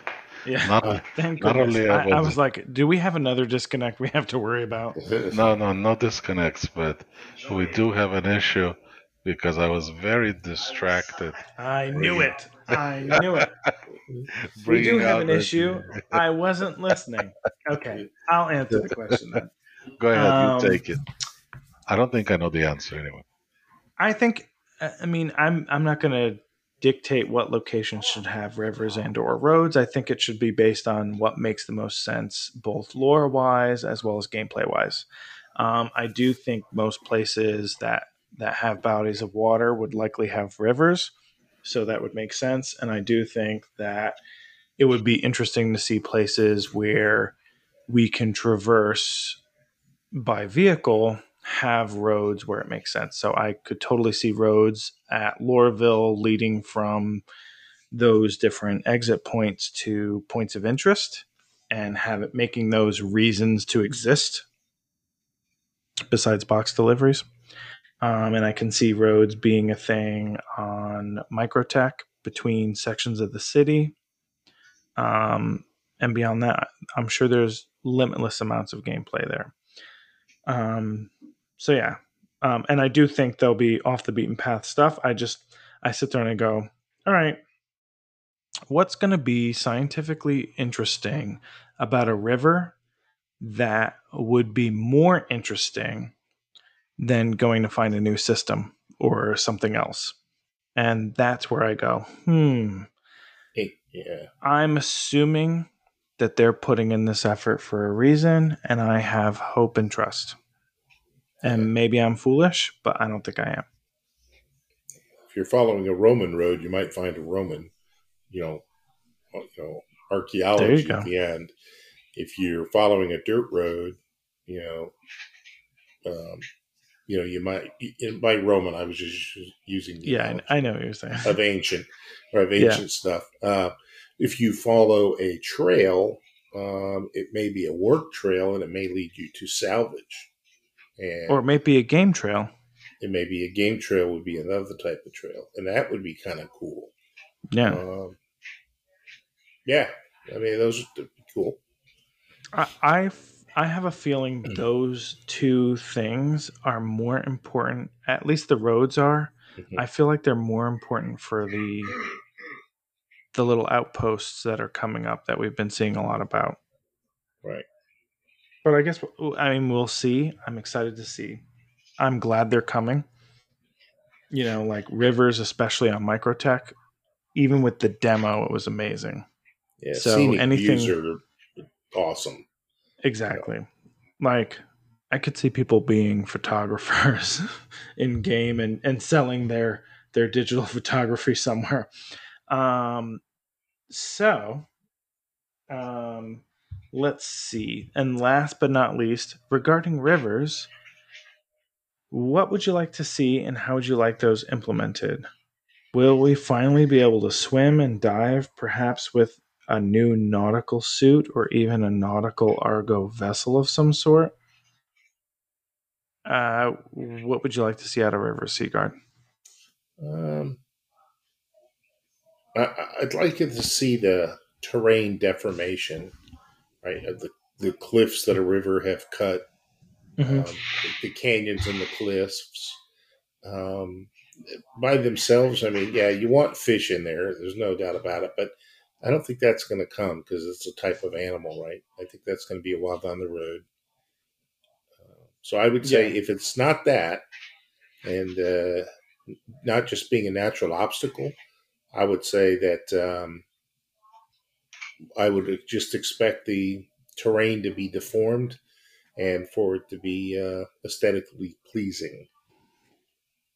Maybe Yeah. cave, maybe cave. Oh, I, I could see that playing a part. And also waterfalls, right? Like, Right. Oh, yeah. Waterfalls is a good point. Mhm. what about you, Chekov? What do you, what do Uh, you I think? think I already mentioned, but definitely boats, boats, boats, boats. I thought you were going to say, I think I mentioned I wasn't listening. uh, That's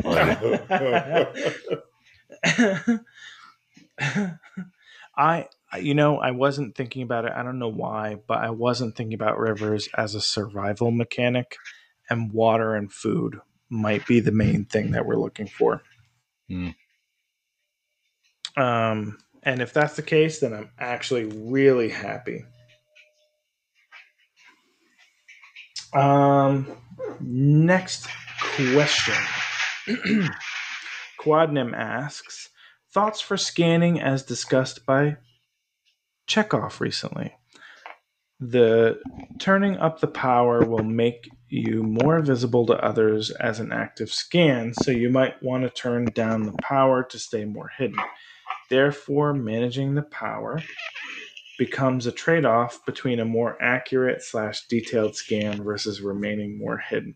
So if I could just couch this real quick, I think Quadnum is suggesting a combination of what we talked about last week, Chekov, as well as the balance between making you more visible and being more hidden. So, thoughts, Sigard? Um, I think it's going to be a risk, obviously, especially um, if you're using a lot of power. You better have a lot of firepower to back it up because you're going to attract attention, right? Um, no doubt about it. We, you know, we do it now. We see someone on the ground, and you can see their headlights from orbit. I mean, you know, that's how we find each other sometimes. Never mind with scanners. So, Yeah. uh, I, I do think that's going to be a balance. Um, I think it's going to be a balance. Okay. Yeah, I think it's a factor. What What do you think, Chekov? Well, I guess it kind of yeah. We had these discussions, but um, I'm not sure what he means exactly because uh, it's not really the power. So it's the either the angle or, or the degrees of ping, right? So are we are we talking about? Do you think the angle scan, like you know, full 360 degrees versus just 180? uh, or is it the ping um, in you know when you when you um, uh, Focus. I'm sorry the, the the the other way around the angle is is the ping the scan is the focus right right Well, I guess if you really think about it, we don't. Well, he's talking about scanning power, so I think it's the amount of. I don't know. To be Yeah, honest. so- So I- ping I now is one that- button and it's one thing. I, I I think- think, yeah, we need a little bit more research because we we talked about what I mentioned to him is when I when the circle is wide. Like give you example, I'm mm-hmm. scanning a whole space station. When the circle Yeah. is wide, I am scanning like uh, I'm getting turrets on the station. I'm getting like miscellaneous stuff. Can't control Well, it. I almost feel as though when you're scanning and something could show up on your scan that you're wide scanning. So I'm sorry, I'm answering the question based Oh, on what I'm hearing already. Um, so if you're scanning a wide range and you're picking something up, I feel as though their passive scanners should pick you up. Right? We're being scanned by someone they might not they might not know where the person is, but they should know that someone's scanning them. You know what I, I mean? would doubt and it, then yeah. that way that means you're picked up, but you might they might not they might need to do their own fancy scanning to know the location. I don't, Mhm. see. I don't. I don't think that's how it works. I think it Oh, works. I, I'm theory crafting. I'm not. Yeah. I'm not Yeah. saying how it actually works. I don't. I, I don't think- think Quadnum's saying how it actually works. yeah, I think the way it works right now is the ping is is sent out. It's a it's a power surge. Yeah. that's that's visible. And you could see the center of it based on the ping. So Well, well yeah, it does have a, a width, but the return strength is what's depends on how reflective or dense Yeah. the material is that you're scanning against. yeah, Um, I don't I I don't know if you can even adjust it for more power or less power. In passive No. mode, you can definitely concentrate it onto an object. I think it's. I think it's the scanning mode he's mostly referencing. So that's the passive mode. Mm. Well, no, passive means you're not doing anything. Correct. You're just The absorbing. active scan. I think he's talking about active scanning. Right, right. Active scanning. Yeah. So when you hit Oh. V and decide either a, a small band window that goes further and a more tight Yep. range versus Correct. a wide range, that gives you maybe broad information but less. Okay. I'm gonna have to go check that out now because now I'm confused, and I Well, thought I understood if we're it. confused, please reiterate your question again next Yeah. week. um, why don't we move on? Because we're we're like, well, I don't know, I don't know. yeah, Uh, yeah. I think it's mostly ver- theory crafting because I don't know if it's really there yet. Um, now, Boris Kraken, speaking of confusion, his Mhm. first question is Q1. I think it will be a fantastic addition. Oh, so he's responding to Techno about roads and rivers. gotcha. Uh, so he says, I think it'll be a fantastic addition. They can use it to give some structure to the homesteads. Once you have roads, you can sort out the clown car physics of the current vehicle driving. Oh, he's literally just answering Techno's questions. That's. Q2 Roads and rivers will be placed where they're needed or were needed. Okay. Where they are needed or were needed. Q3 Rivers are for fishing. All the best MMOs have fishing. Oh, I was thinking yeah, that yeah. too. Oh, I forgot about that. Sure. Fishing off the boat. Fishing off the Chekov. I think you're off the boat. Well, that's true too. At some point, I was. he was on the boat, but now he's off the boat. Now he's voted off the island. Officially, I'm, I am. I was OTB at one point. the dog track. oh man. Um, this- and then he said, "Don't forget my last week question that just missed the cut. We already asked that. That was the first question um, with the M50 thing. So thank you for reminding us, Boris."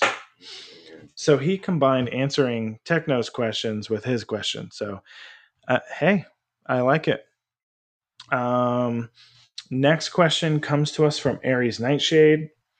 And he says, with the current patch cycle, the boost to turret damage potential has significantly increased multi crew gameplay. How long do you think before CIG begins enforcing certain rules to specific seats in multi crew shi multi crew ships? What do you think, Sigard? Uh, I think we're starting to see that we've just saw the first piece of it with missile um, designation of missile capability. Um, the other one is you can already alter engineering the triangle right from sev- several stations. Yeah. Um, I think we will see that. I I actually think that would be something we will see at uh, CitizenCon. Ooh, Can good you, guess. uh, Kiki, can you please come down to the cargo bay? I need your opinion on something. Yes. Um, what about you, Chekov? When will specific, um, when will multi-crew seats be essentially enforced as specific by CIG? See, I like that. See, now this is really good. Really works for me. You repeat the question for both of us. Now I think it's fair. So I'm never caught off guard. Well, this is. I usually do that, Chekov. The distinction will be sometimes the question has five layers to it, Oh, yeah, that's and I don't really have the. It's not that I don't have the capability, I- but I. Quick, quick question for you. As I answer my question, can you do you think I'll can fit a rock here, regular rock? That's a DS in there. In this Uh, open yeah. gap, Yeah, Yeah. that open gap. yeah, it looks like a rock will fit. I used to put three, or two rocks back there. Yeah, but I Yeah. put a DS in it. Yeah, but the DS only changes the width, doesn't it? Not the length. It's the same length as an Ursa rover, but I think it'll fit. Yeah, Ah, okay. it we'll looks try. like it'll fit. Yeah, so to answer the question, um, that the yes, I could see that there's gonna be uh, some ships that will be totally designated as they will not take off. You you won't be able to really get them off the ground solo. It's just uh, yeah, um, you misheard the question, Chekov. oh, I didn't see. I got distracted again. The Sorry. the question is, how long do you think it will?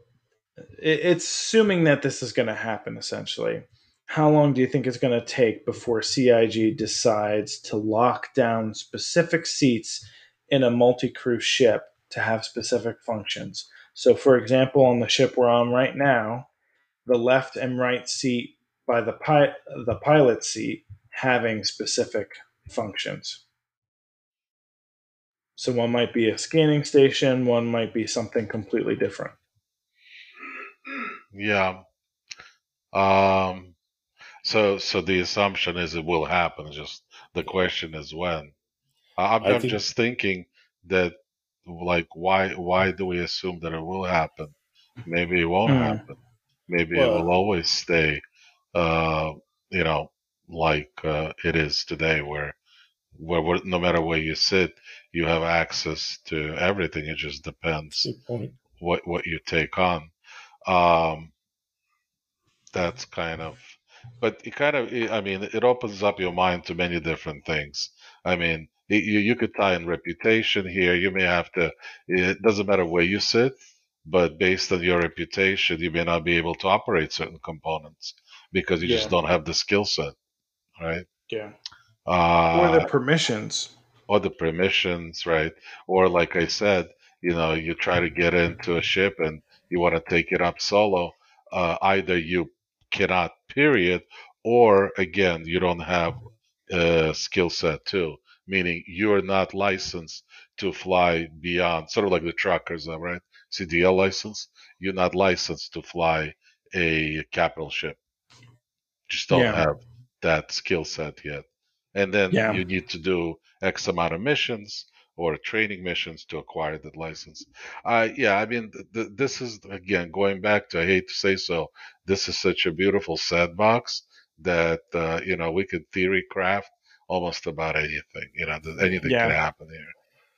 I think Yeah. I think you're gonna I think you're gonna see in the very near future you're gonna see the engineering triangle separated off on multi crew ships. You're gonna see the missile operator mode uh, separated off because we already have that.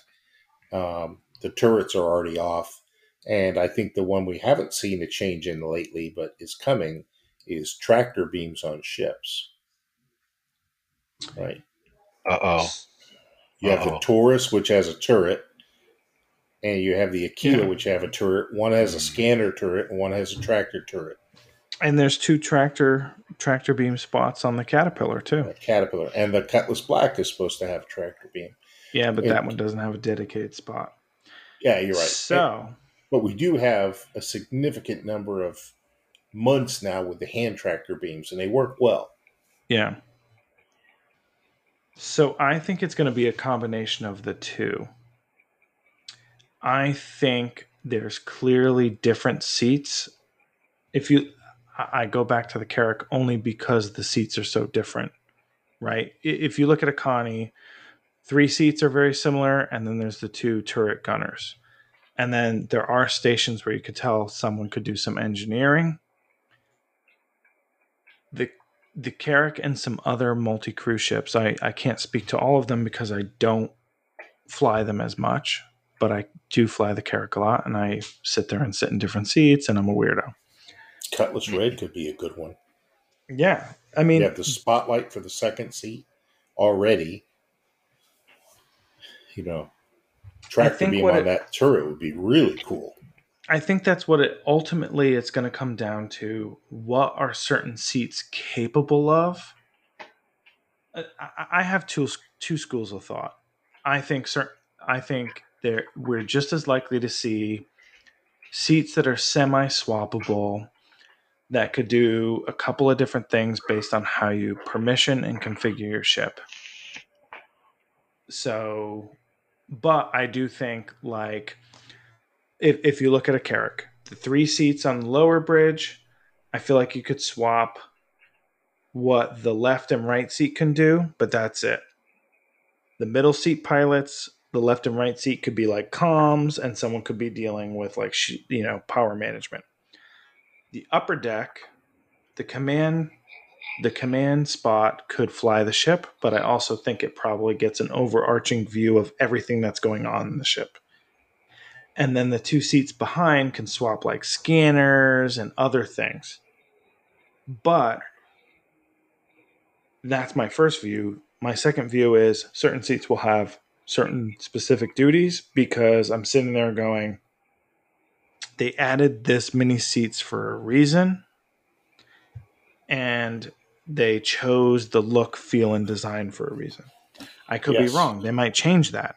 They might eventually, we might have seats right now that look super multifunctional, and then long term, they completely change what they do. Who knows? Um, so I don't know. And then the whole concept of MFDs and being multifunctional displays also makes me go towards the first one, where it's like, well, certain seats are ca- capable of certain things, and then it might just be access that determines what you can truly do. The re- the retaliator just popped into my head.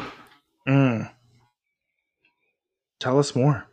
Well, I'm just thinking it's got a single pilot seat. It's Mm-hmm. got torpedoes. Um, it's got multiple gun turrets. It's got an engineer station that's Yep. specific in the back. Um, Yep. And then you also have the two pods. Let's see. Do you have a, a seat behind him on the left and the right next to the No, that's the reclaimer. Okay, so so it's just it is. It's gunners, an engineer, um, And pilot. and pilot. So who's going to launch the torpedoes? The pilot. gonna- yeah, The pilot Uh, doesn't have any forward facing guns anyway, right? yeah, exactly. But I was thinking, yeah, you're right. It's probably it's so it's not going to be the one I'm thinking of. It's I thought it had two seats up there also no, for some reason. that's the reclaimer or the Valkyrie has those. yeah. I thought, wow, that might be it. Anyway, But the reclaimer is a great example too because you sit there and you look at the reclaimer and it's like, hmm, yeah. He. And the reason I thought Retaliators because Retaliators getting a remake, right? If you well, put the gold, engineer, a gold standard pass. yeah, yeah, but you could tack something onto that pretty easily. Yeah.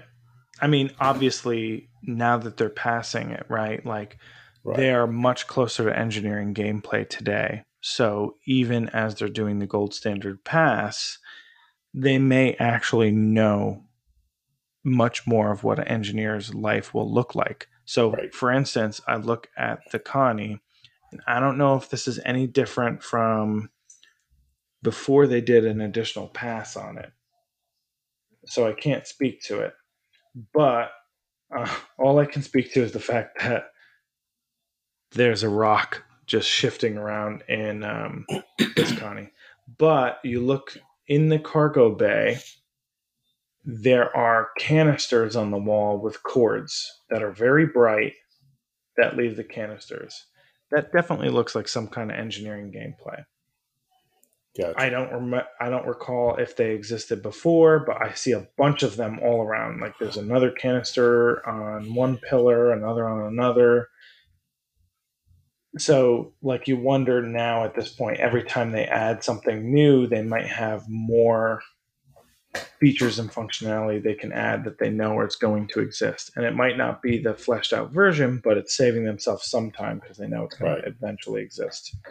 it was a good question. Yeah, great question. hmm Um, last but not least, oh, and by the way, Sigard, I agree. I think we'll see really solid multi-crew gameplay at CitizenCon.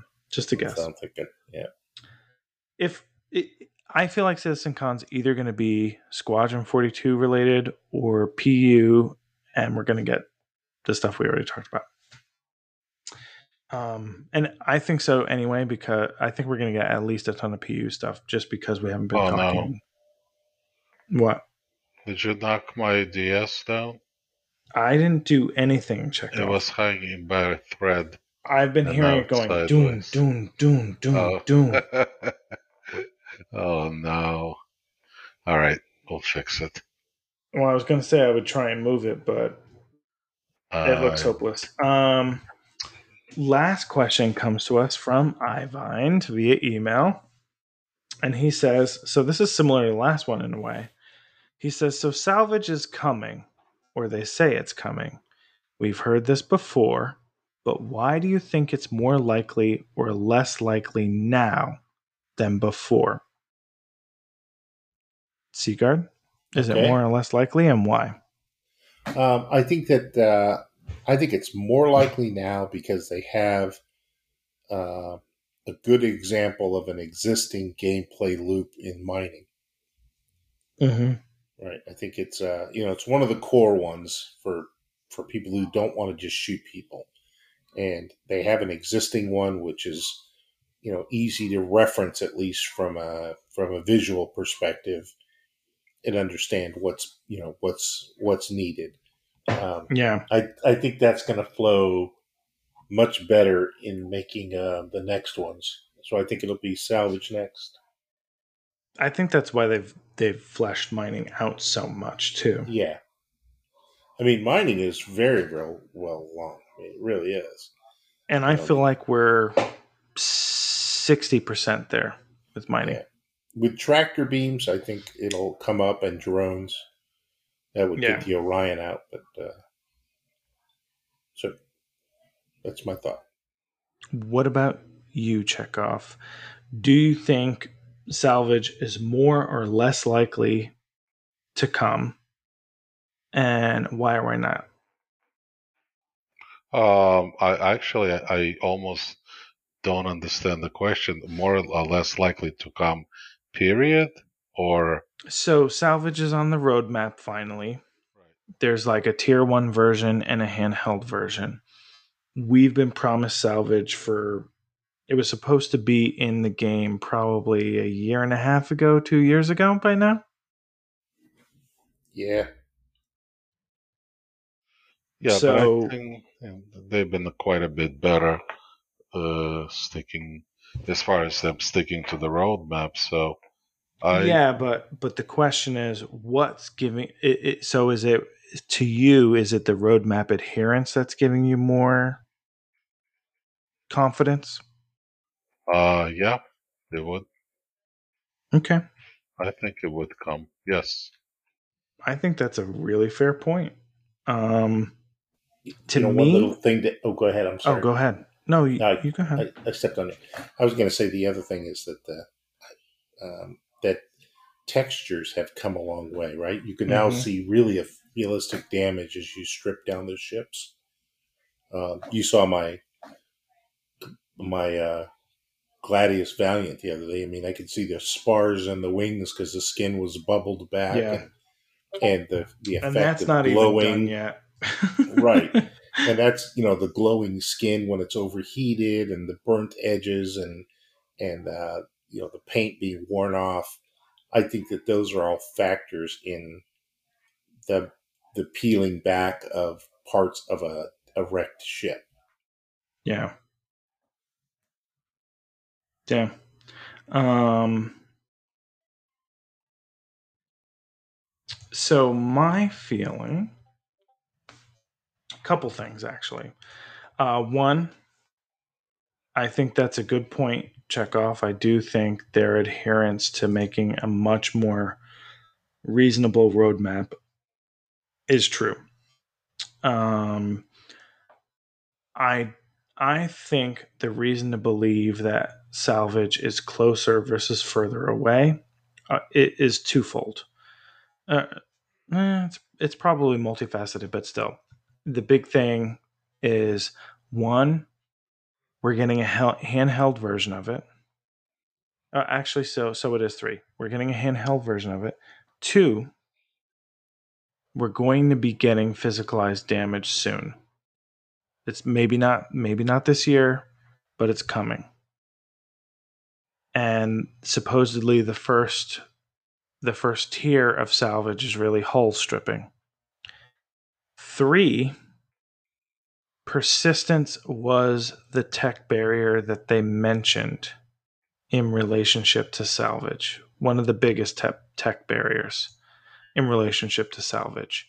And that's coming along. We're already getting more and more versions of persistence as we go along. We're getting, you know, um, personal inventory changes next patch.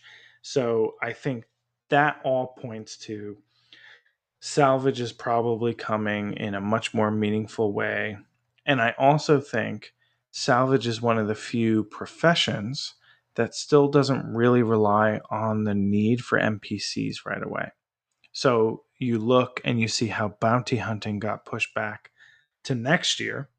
Well, yeah, of course it got pushed back to next year because we need the AI to be perfect for bounty hunting to be really even remotely fleshed out. Um, salvage doesn't need to be that way. We could salvage our own wrecks. We could salvage NPC wrecks. NPCs don't even have to be particularly good because it just needs to populate a space. Um, you could salvage each other's persistence. ships you Yeah, could salvage exactly. each other's ships whether Yeah. someone's in them or not Correct. Well, I, I mean, who knows? Uh, obviously, the law system needs to account for that too. Yeah. See, but then you sit there and you go, "Oh, this is why it is so complex." If you try to salvage a ship that isn't damaged, then you're committing a crime. Well, that needs to exist in the game. Um, Ivind actually asks a second question.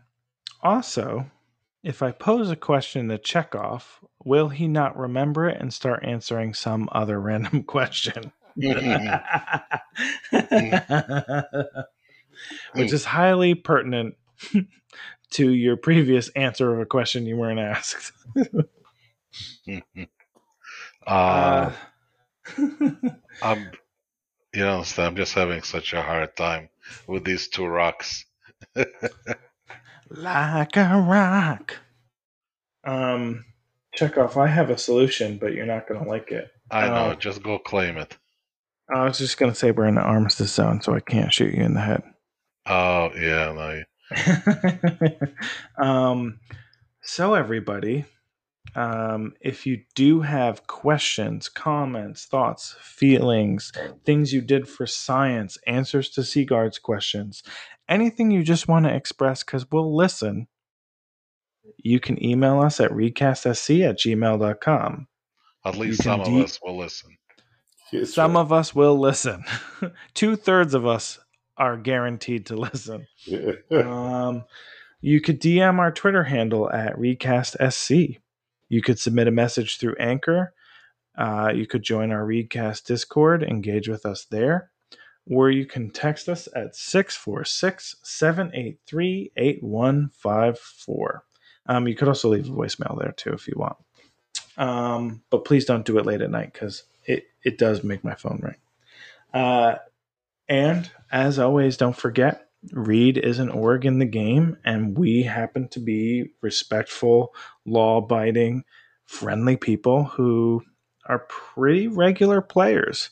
Uh, and REED stands for, as always, research and engineering through exploration and discovery.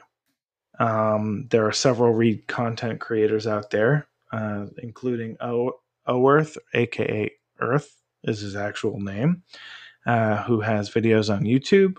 And then we also have the musical stylings of Admiral Cody and Kalibri, who have been slowly but surely building a really great soundtrack based on REED and Star Citizen. And that, my friends, wraps up the first year of REEDcast episodes. Yay! Where's the fire? Did you come up with any kind of Woohoo! music? We should have like. There you If go. I had the if I had the presence of thinking about the fact that we were hitting a year, um, maybe we could have done something special. But this is You what you get, guys. I could have Well, certainly what we sh- chosen a better. uh, Yeah, what we should have done is should have come out to Brooklyn. We could pop the champagne. There you go. Yeah. Uh, if only, if only. Although you know, it'd be really weird recording the three of us in my tiny. That's not tiny, but it's still a bedroom. still a bedroom in an apartment on the third floor in Brooklyn. I understand. Well, everybody, we will. Yeah, I we will see you next week. Yeah. Good night. Well, well, for some night, for some day. I guess we're done recording.